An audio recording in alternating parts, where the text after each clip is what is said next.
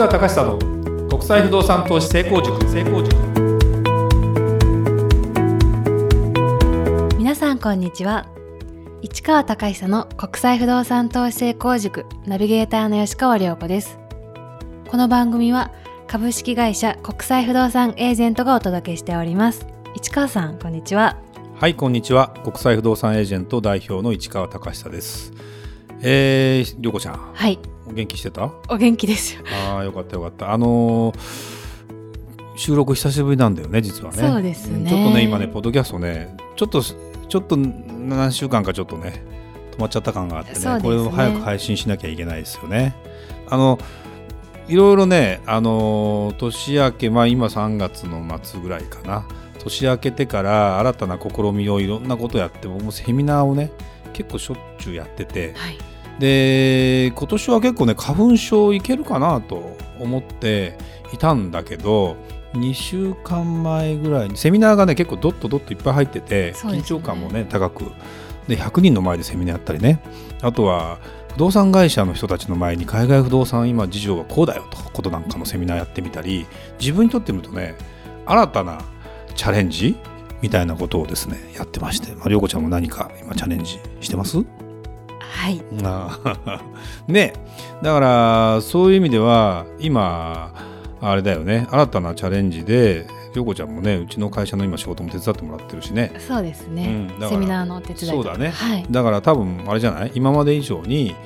なあ当事者意識っていうかだんだんやっぱり自分事としてね物事を捉えてやっていかなきゃいけないあの分かってくるよね。でその中でもういっぱいセミナーやってきた中でちょっとその花粉症がねいけるなと思ってたら急にやっぱりねもうなんだろうな満を持したかのように花粉症に一瞬なってで声も出なくななってねひどかったよね。ひどかったでしょ声が。で今やっとねこれポッドキャストの収録ができるぐらいにまた戻ってきてね別人ですねって言ってたもんね。全然違いましたそうねなの。珍しい。だけど3月にスギ花粉がものすごく増える時にだけ年に1回ぐらいちょっと声がおかしくなる時がある。あそうなんです、ね、そうなの。今年はちょっとそれが出ないな出ないなと思ってたんだけどやっぱあれかな。そういう一段落感自分の中では本当はないんだけど大きなセミナーがか結構続いてて、まあ、プレッシャーもあってであもしかしたらここ何週間かセミナーがないなというようなとこで自分でほっとしたのかな。ちょっとそういう感じでもないんだけどちょっとそんな感じがあってね。ででもよくよく考えてみるとね普段ねこの時期ね僕日本にいないんですよ割と。あそうなんですね。そうそう。だからねあの3月のいい季節なんだけど桜とかもね咲いてきて。日本にいないんだけど今年に限ってはちょっとまあ地方出張とかもあって日本にはちょっとあえているようなことも多かったのでまあそういうさあの花粉症にもなりやすいのかな。海外に行ってまた違った意味で花粉症テキサスとか行くとねなんか何？芝生だか豚草だかなんかそんなようなものでやっぱり同じように鼻をクシュクシュやってる人もいたりするのそうでそうだから日本だけのもんではない。だけど東南アジアになんかに行っていつもあったかいところだと特に花粉症って雰囲気やっぱりないので、うん、だからやっぱりいろんな国を経験するっていうのはものすごく大事かなってやっぱりねあえて思いますけどね。はい。また頑張りましょ頑張りましょうう。はい。それでは今日の番組始まりです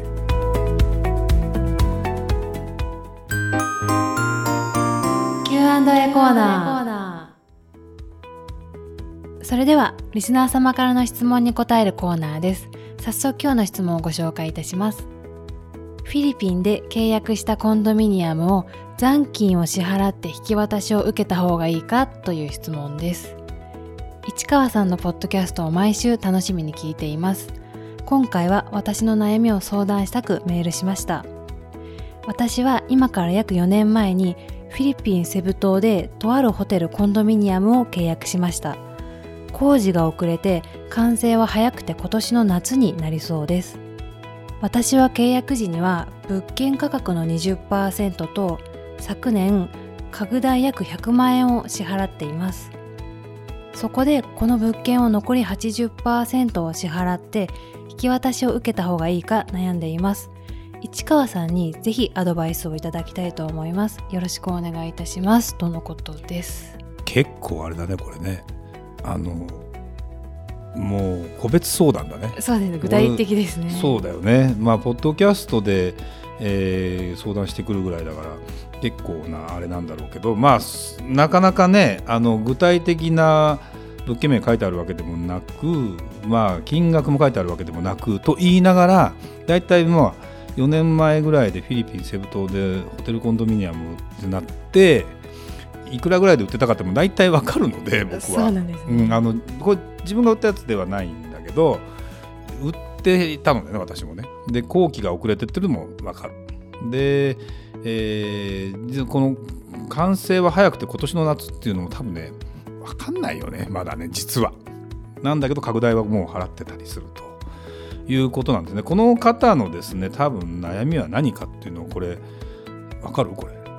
要するにえーまだお金全部払ってないわけですよ。で4年前に買った時はこれはあの買ってまあ儲かるというかね得するんじゃないかと思って買ったんだけどおそらくですね今買って得すんの？というようなモードに入ってるんだろうね。だから今買って残りのお金を払ってちゃんと私はこの物件買って大丈夫でしょうかと。いうことなんで結局はね、まあ、個別性によるんですはっきり言うと。個別性ですか？だからその物件がいい物件かどうか。要は買った時に、まあ、2, 2, 2個3個課題があるんです。まずねこれホテルコンドミニアムっていうのはホテルとして稼働すします。で自分は多分俺オーナー特典って言って年1年のうちまあ大体あの頃売ってたやつはほとんど2週間ぐらいはタダで自分が泊まれますと。いう権利がついてるのね。だから使いたいと。2週間ぐらい行くと。言うんだったらあの買っといてもいいんだけど、まあ、2週間使うだけで、まあ、これね多分1000万ぐらいはするんですよ。あの金額的にね、はい。海目の前じゃないかな多分という想定でちょっと行きますよ。あの場所にもよりますんで何とも言えないけど海目の前のホテルですごく希少性がある物件だとしてどうかということで言うと本当にホテルがこれあの利用する分には楽しいと思います。でセブ島が好きなら、えー持っててもいいと思うけどあのよくね最近、まあ、昔からあるっちゃあるんだけど要はその利用するということで言うといろんなそのタイムシェアをの権利を買ってみたり他のその会員権みたいなものを買ってみたりやるといろんな国のいろんな例えば施設都市とかのホテルとかが利用できますよと。年間、えーどのぐらい7日間できるのかとかいろいろねあるんですよ。そういう仕組みを買った方がよっぽどいろんな国に行けるしだからセブ島大好きに毎回毎回行きたいんだっていうんだったらでもこっちの方が分かりやすいし。っていう意味ではあのここに優位性があるかっていうと、うん、そうでもなかったりするんだね。だからその遊ぶという観点において考えても違う商品がありますよと。いうことですね。でもう一つは資産性要するに買って、そまあ、損しないかっていうことだと思うんだよこれね、はい。多分もうね儲かるモードではない本人。じゃなかったらこの相談してこない多分ね。うんあので多分残りの8割買ったら損するんじゃないか自分はと。でこれポイントはこれ今からお金を調達しなきゃいけないってところが、まあ、あってお金が余ってる人だったらいいんだけど多分そうじゃなくて。でもねこのあのね最終的には、まあ、これを言うと僕も占い師でもないからその物件が儲かる儲かりませんって判断まではできません。ただ想像するに僕がやってた中でこの物件はある程度大体分かって悪くない物件だと思うんです。いい物件の部類に入る。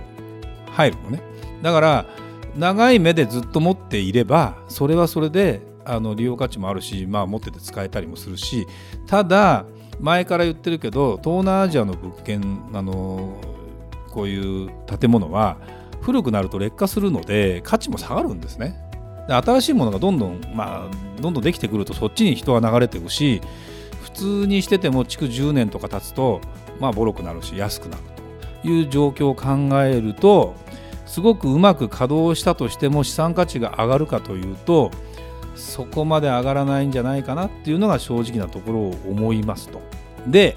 もう一つはじゃあ、あのこのまだこれ引き渡しを受けてないってことは2割しか払ってませんと。これ権利的に言うとその権利を誰か第三者に売ることもフィリピンの場合できるんですよ。でできるということはその値段で自分がそのそういう最悪はこの2割払ったお金と拡大100万はもう捨てる。例えばね捨てればやめられるのこれ。ただ返してくれっていう話になるとそれはあんたの勝手でしょになるから返ってこないんだね、まあ、日本とはちょっとまた違う意味でね。建物ができませんとか向こうが約束破りましたと。で遅くなったからといって、えー、約束破ったかっていうような状態の契約には多分なってないんですよ。海外は特に。だからまあ遅くなるということでもう何て言うかな。自分のイメージと合わないっていう人はにはとってみればもう全然海外の不動産なんかやめた方がいいし。日本ほどそんなその後期がしっかりしてるような国もないし。遅くなるということ時点で別にお金返してくれるという要素もないのでまずはお金は返ってこない。だからこの2割を捨て捨てるかどうか。で捨てちゃえばもう残り8割用意する必要もないし。ただまあ勉強しましたねそのお金はっていうことで例えばこれが1000万だとすれば200万ぐらいプラス100万だから300万ぐらいっ